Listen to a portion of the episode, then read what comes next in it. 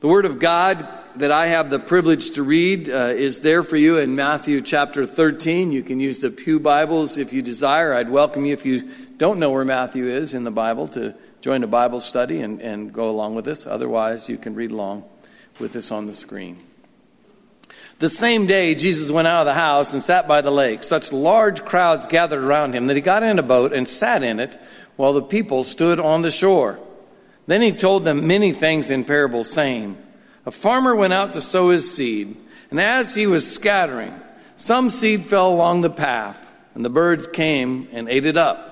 Some seed fell on rocky places where it did not have much soil. It sprang up quickly because the ground was shallow, the soil was shallow. But when the sun came up, the plants were scorched and they withered because they had no root.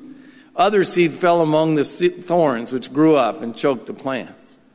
Still other seed fell on good soil, where it produced a crop a hundred, sixty, or thirty times what was sown. Whoever has ears, let them hear. The disciples came to him and said, Why do you speak to us in parables? He said, Because the knowledge of the secrets of the kingdom of heaven has been given to you, but not to them. Whoever has will be given more, and they will have an abundance. Whoever does not have, even when they have what they have, will be taken from them. This is why I speak in parables. Though seeing, they do not see. Though hearing, they do not hear or understand. In them is fulfilled the prophecy of Isaiah. You will, you will be ever hearing, but never understanding. You will ever be seeing, but never perceiving. For the people's heart has become cal- calloused. They hardly hear with their ears, and they have closed their eyes. Otherwise, they might see with their eyes, hear with their ears, understand with their hearts, and turn and I would heal them. But blessed are you and your eyes because they see, and your ears because they hear. For truly I tell you, many prophets and righteous people long to see what you see, but did not see it, and to hear what you hear, but did not hear it. Listen then to what the parable of the sower means. When anyone hears the message about the kingdom and does not understand it, the evil one comes and snatches away what was sown in their hearts. This is the seed that was sown along the path. The seed falling on rocky ground refers to someone who hears the word and at once receives it with joy. But since they have no root, they last only a short time. And when trouble or persecution comes because of the word, they quickly fall away. The seed falling among the thorns refers to someone who hears the word, but the worries of this life and the deceitfulness of wealth choke the word, making it unfruitful. But the seed falling on good soil refers to someone who hears the word and understands it.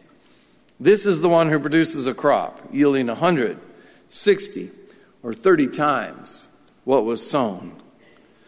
Now, friends, Pastor Keith has the privilege here in a moment to come and share with you the interpretation of the scripture that God's planted in his heart.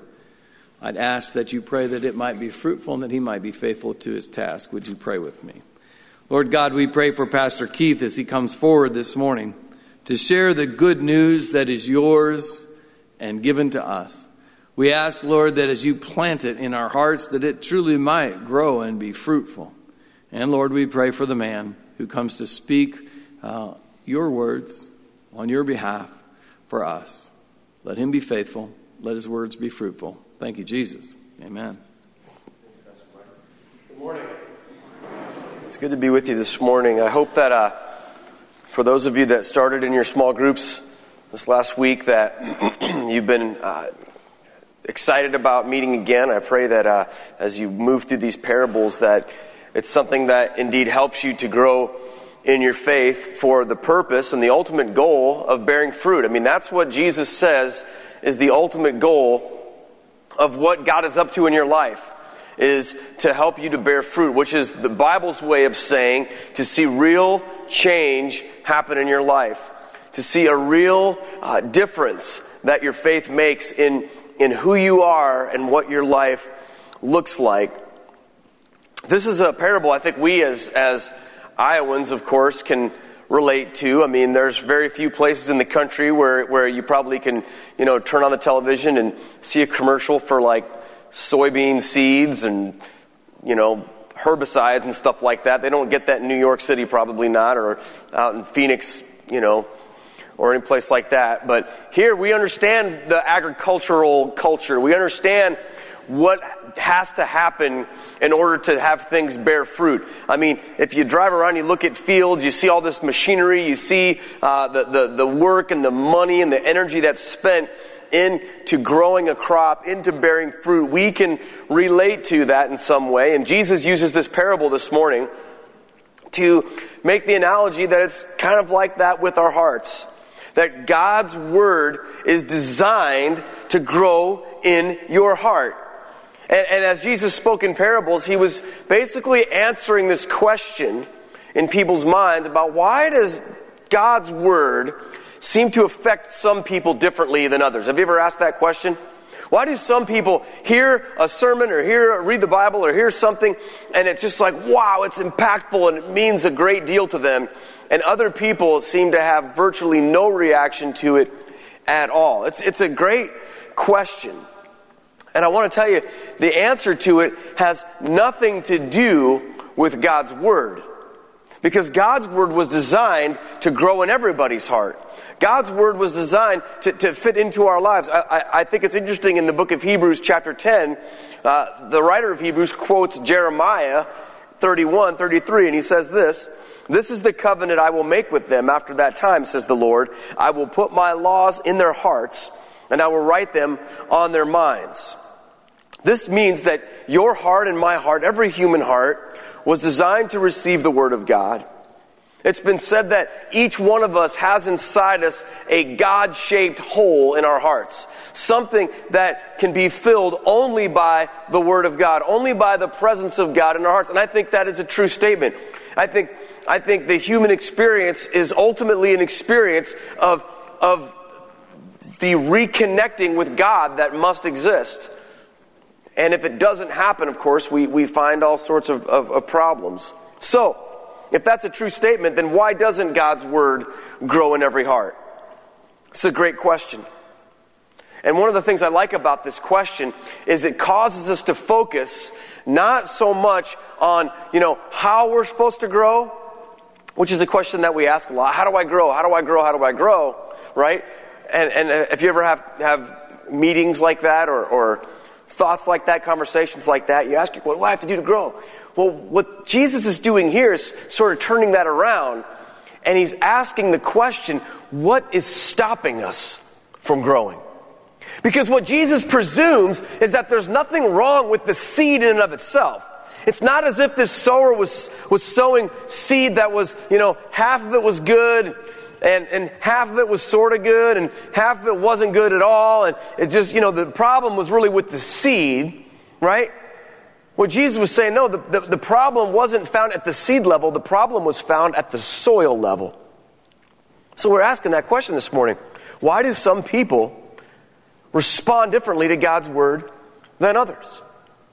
Why does that happen? And I want to think about that from this perspective because it's important for you to understand that you can't make yourself grow spiritually. So many times we think it's all about us. And we think that, well, okay, what do I have to do to grow spiritually? I got to do this, this, this, this, and this. And certainly there are things that we must do. But sometimes we act as if it's all about us and what we're supposed to do. Let me tell you, you can't make yourself grow spiritually any more than a plot of dirt can make an apple tree grow without a seed. You see, the dirt can't generate an apple tree in and of itself. It takes the seed. Within the seed is all the information required to grow that tree. The dirt provides the atmosphere for change and the, the, the, the environment for the seed to grow. And understand, that's the ultimate goal. If God is growing the seed or sowing the seed, why doesn't it grow? What's stopping it? I want you to ask that question right now. What is stopping my spiritual growth? Recognize that growth is designed as bearing fruit. This means real change, real results, not just feelings or circumstances. Too often we live in the world that we think spiritual growth is completely connected and dependent on how we feel about something right? You talk to people and you say, well, how, how, how's your spiritual growth? Oh, well, here's how I feel is often an answer. Or they'll answer, here's my circumstance. Spiritual growth has very little to do with how you feel about anything or the circumstance of your life. The choir sang that song this morning, It is well with my soul, when peace like a river attendeth my way, or when sorrows like sea billows roll. Basically, what that, that hymn is about is that no matter what's going on in your circumstance, it's well with my soul, right? That's spiritual growth. That's fruit in your life. But if we don't understand the definition of what Jesus means when he says bearing fruit, then we can be all kinds of left field places. Because let's face it, many of us, and the Bible warned about this, many of us are far more interested in how something's going to make us feel rather than bearing actual fruit and causing us change in our life. I mean, many people choose their church based on how it makes them feel. Many people decide that because, oh, well, I want to feel a certain way. And this music makes me feel that way. This music makes me feel that way. Or, or that preaching makes me feel this. Or, or that, whatever it might be. Feelings are important. But recognize this Jesus defines fruit as real change, real growth. You can do just about anything to change how you feel about something, right? Just stand there and you'll probably change how you feel, you know, three or four times a day, right? Our feelings aren't what matter. It's the change in our lives. So, what's keeping us from growing? That's what this parable is all about. Removing the barriers that keep God's word from growing in your life for the purpose of bearing fruit. That's the same process that farmers use to grow crops, isn't it? You know, they have a process they go through to, to decide well, what's keeping my crop from growing. Maybe there's, there's, there's, the ground hasn't been addressed and it's, not been tilled up properly, or maybe there are obstructions in the soil. Maybe there are foreign entities that are causing problems in the soil, and, and so they take steps to deal with them. You know, when, when, when I, our family lived on a, on a boys' ranch for a little over a year in 2008, one of the first things that we were given to do, a job that we took the boys out to do, was to go out into this field where they were going to grow corn and we had to walk through the field and pick up all these big rocks that were in the, in the soil and chuck them into the woods, you know? And I remember thinking, I'd never done anything like that before. And I'm like, don't they have machines for this kind of thing? You know? He's like, yeah, you're it, you know? So we went out there and we just spent the day just picking up rocks and throwing them in the, in, in the, in the woods whatever. It was, you know, kind of a mindless job, but I thought that's, I guess, just what you have to do because you can't drag your equipment through a rocky field might damage your equipment. If you damage one of us, the boys, who cares, right? That one boy who was getting on my nerves accidentally might have got hit with a rock a few times. You know, I tried to tell him to move, but it just didn't happen. You got to get rid of these obstructions, right? You got to. Ever anybody here ever walk beans, right? Yeah. What are you doing when you're walking? I had a friend of mine. He's a pastor. He said, "Oh, when I was a kid, I had to go out and walk beans." I'm like, "What in the world does that mean?" You know, you just walk through a field and pull out weeds and stuff. Right? taking care of the, of the soil.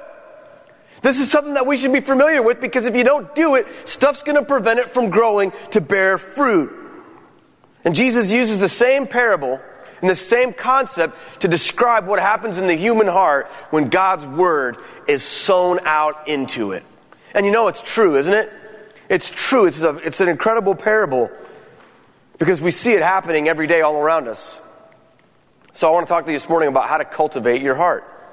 How to allow your heart to be prepared to receive God's words. So, there are three different types of soil that Jesus talks about, and of course, three different, uh, you know, points here. And the first one that you have to understand is this: if you want to cultivate the, the soil of your heart, you've got to let God's word sink in.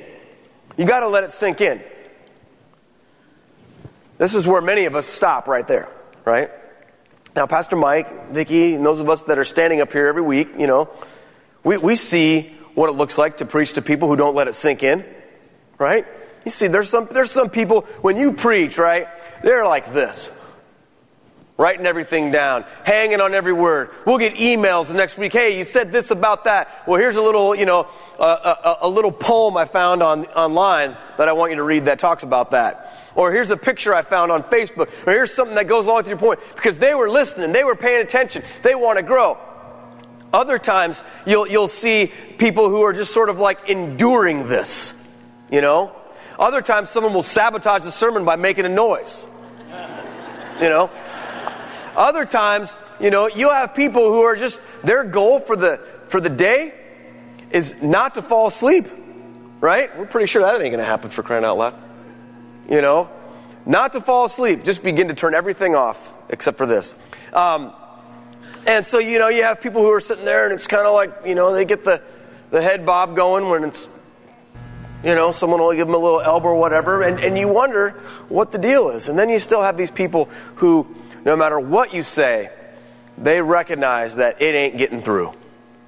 And it might be a thing where, where, you know, something that's said could change their life.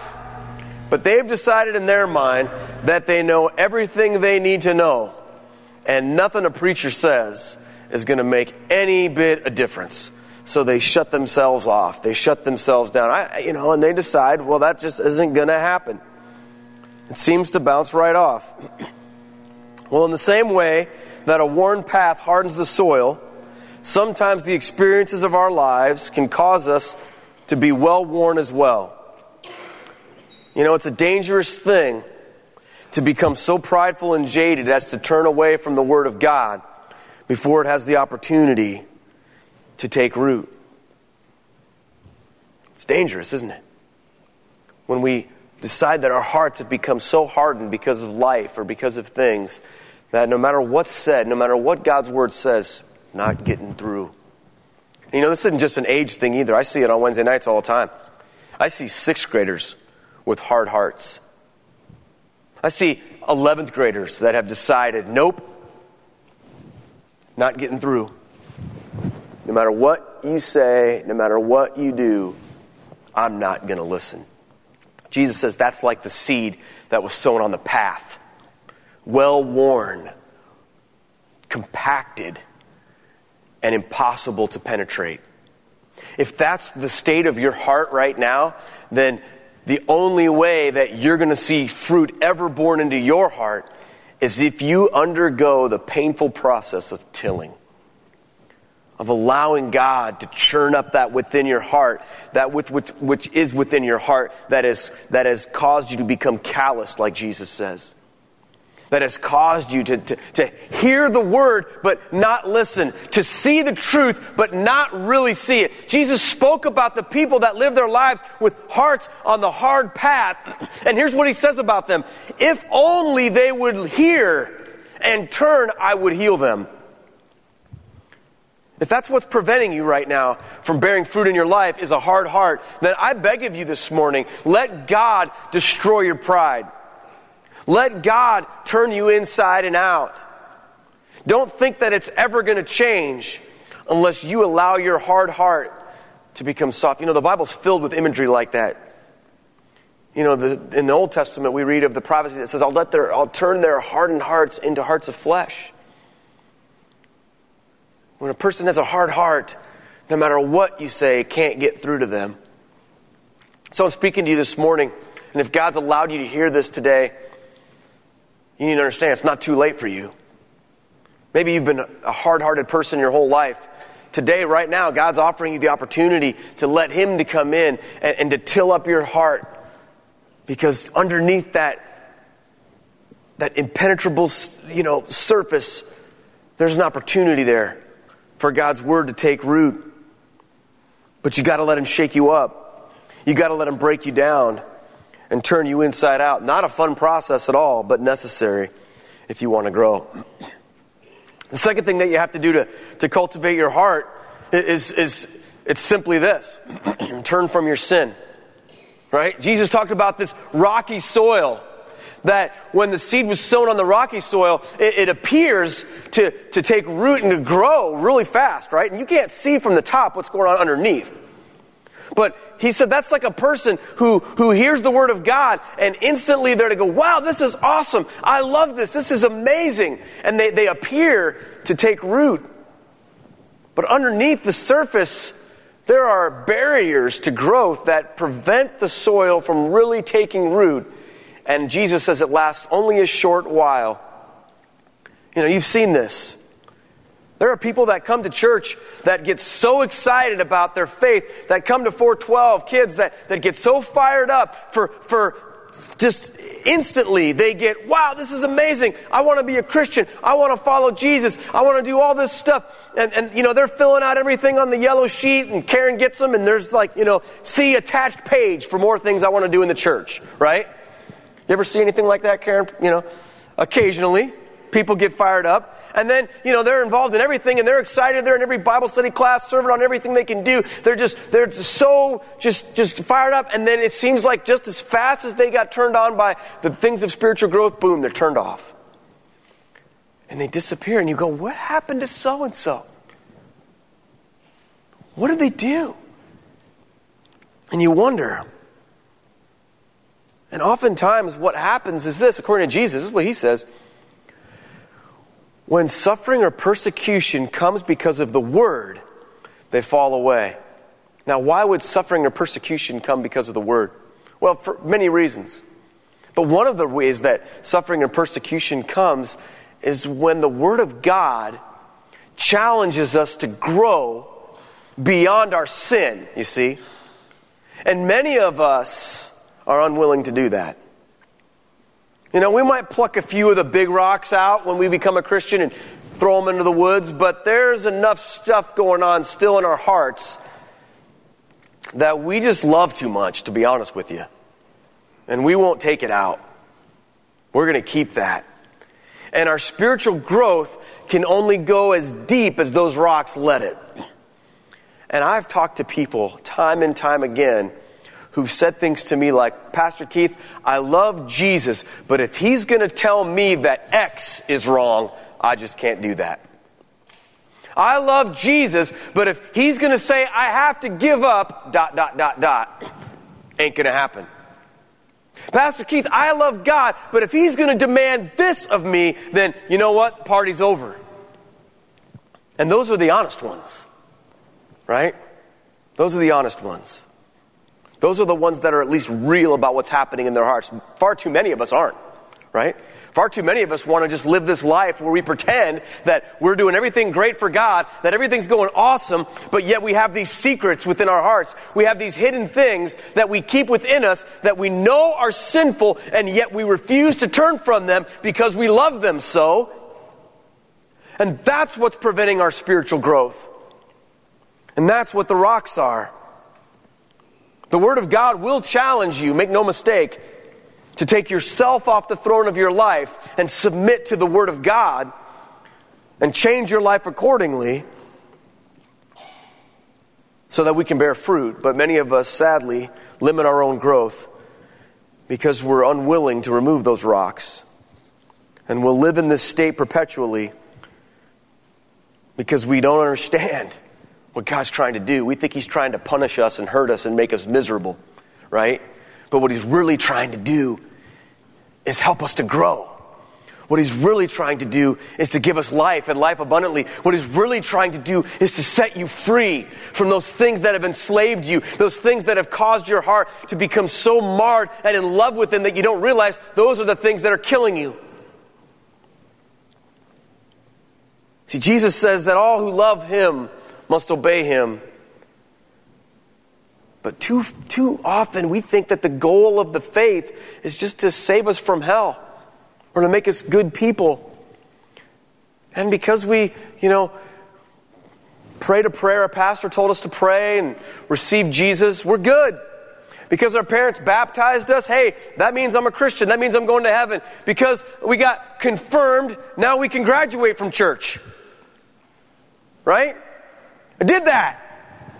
I'm a good parent. I put my kids through that program.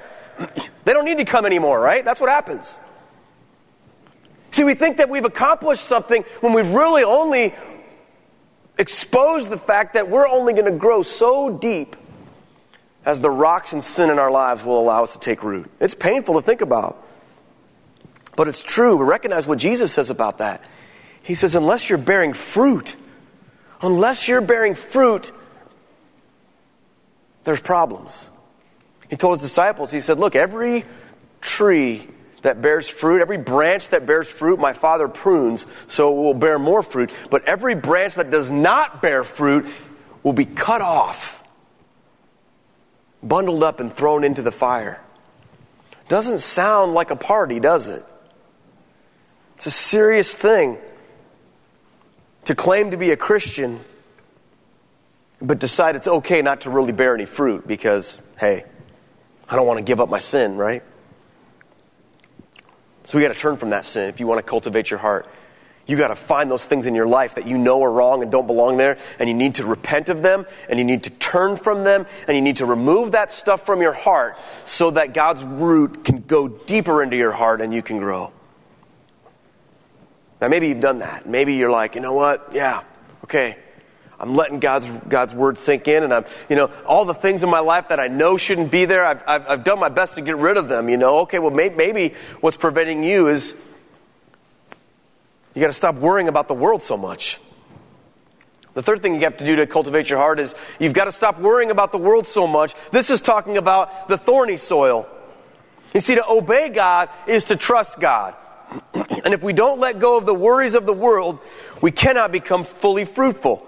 You see, Jesus said to seek first the kingdom of God and its righteousness, and everything else we need would be added unto us. But you see, many of us hear the word of God, we respond to it, we turn from our sin, but we stop growing because we're too concerned with what the world thinks of us and with having everything the world thinks we should have and doing everything the world thinks that we should do. And we fail to bear fruit because we're too much in love with the world and its values. Jesus says you can't serve two masters. He's talking about money at the time, but he could be talking about so many other things. It's amazing how easy it is for all of us to become overwhelmed by the worries of this life and the cares of the world. And this happens because we want to have it both ways.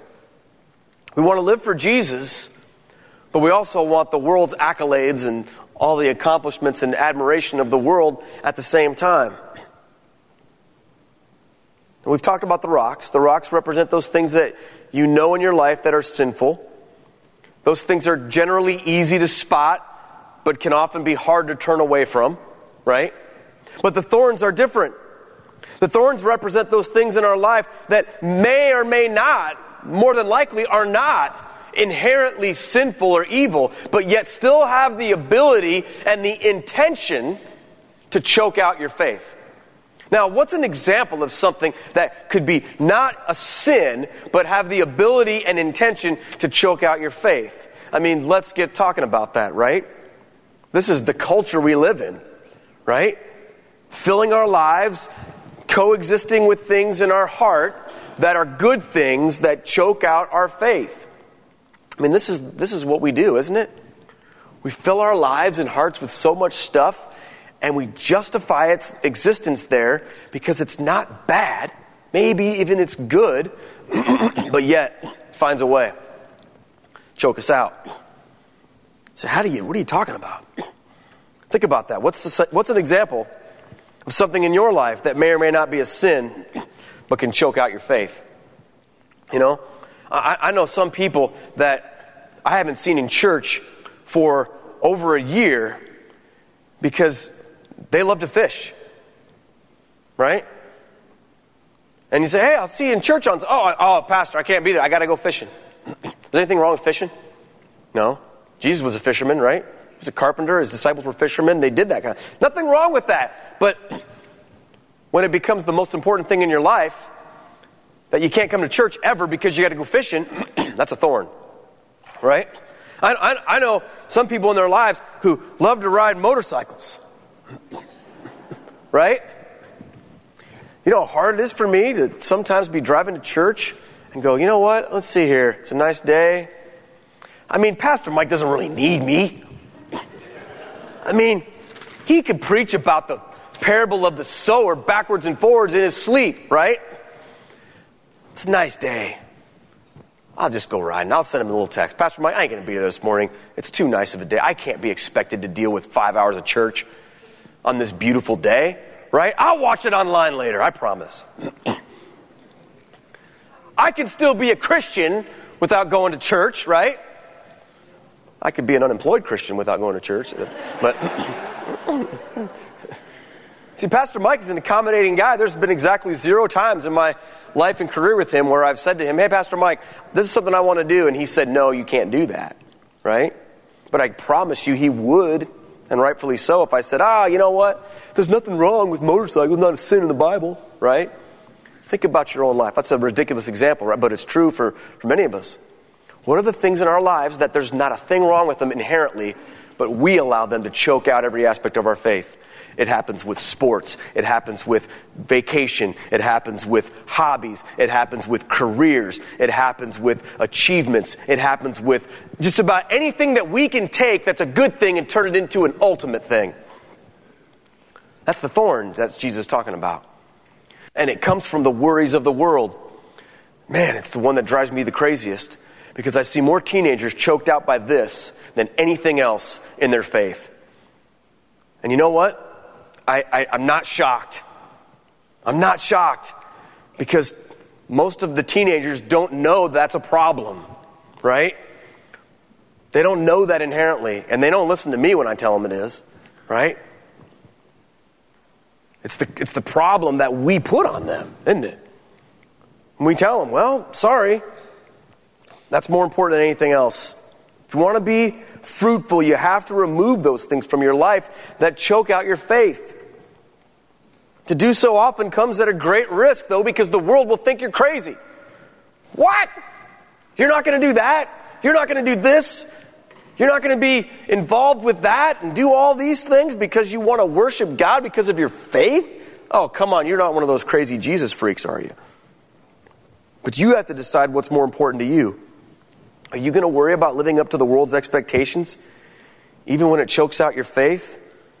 Or will you do some weeding in your life to make sure that nothing is hindering your growth? Parents, listen to me real quick. If you teach your kids when they're young that that's what's going to, that that's, that their faith is below everything else in their life, I promise you that's how they're going to grow up to be. So when you want to come back to talk to me when they're, you know, 19 and 20 about why they never go to church and why they don't care about God when you've raised them in the church their, whole life, this is what happens.